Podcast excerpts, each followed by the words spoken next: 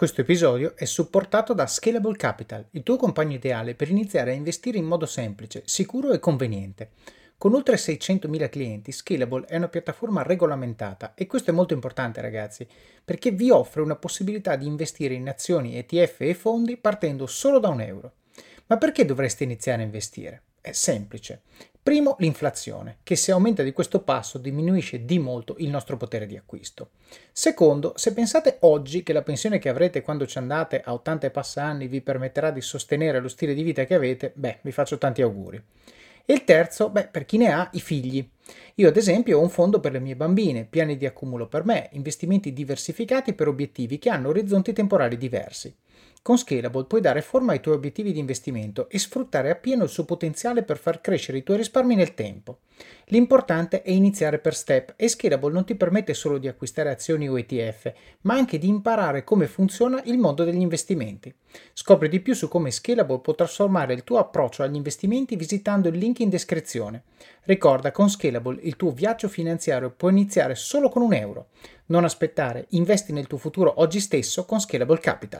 Buongiorno a tutti e benvenuti a Pillole di Office of Cards. Pillole nasce con lo scopo di prendere il podcast principale di Office of Cards, estrarne appunto delle pillole, dei piccoli snippet da 3-5 minuti con delle cose che è giusto sapere, è giusto ricordare e che hanno impatto sulle vostre vite. Quindi, se avete scoperto questo podcast e sentite una pillola che vi piace, andatevi ad ascoltare l'episodio principale da cui è stata presa, perché c'è tutta la storia e tutto il contesto.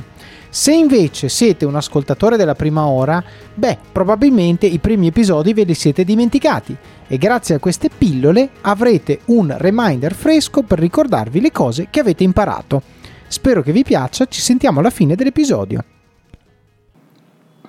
Altra cosa che ci tengo a chiarire è l'atteggiamento quando voi vi focalizzate su performare al top, occhio perché tipicamente apparite arroganti. E questo è una cosa su cui eh, diciamo di cui ne so qualcosa o perlomeno venite percepiti tali, cioè magari siete arroganti o magari no, però quando uno è in transagonistica e vuole raggiungere assolutamente l'obiettivo, spesso succede che gli altri lo percepiscono come arrogante, che percepiscono la sua ambizione come negativa, che quindi poi devono lavorare tutti di più, insomma non va bene cercate sempre di non far sì che la performance al top arrivi alle spese eh, del vostro rapporto con i vostri colleghi.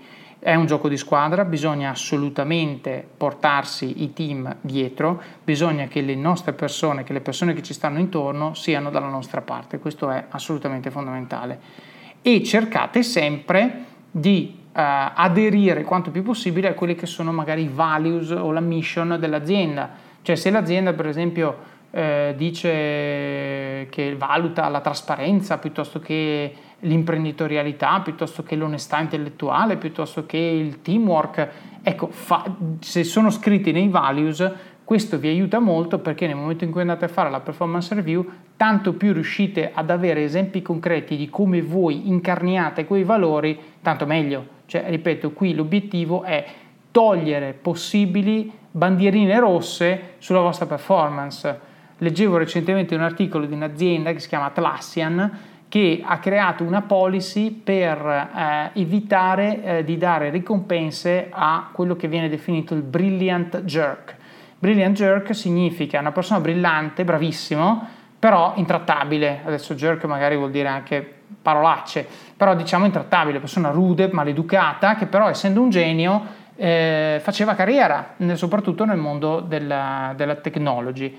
Ecco, loro hanno creato una policy proprio per evitare che il brilliant jerk vada da qualche parte, cioè vada da nessuna parte, devi correggere anche l'aspetto comportamentale. Quindi, quando dico performare al top, mi raccomando, siate intelligenti, significa performance oggettive e significa anche eh, comportamenti. Il come è importante tanto quanto il cosa.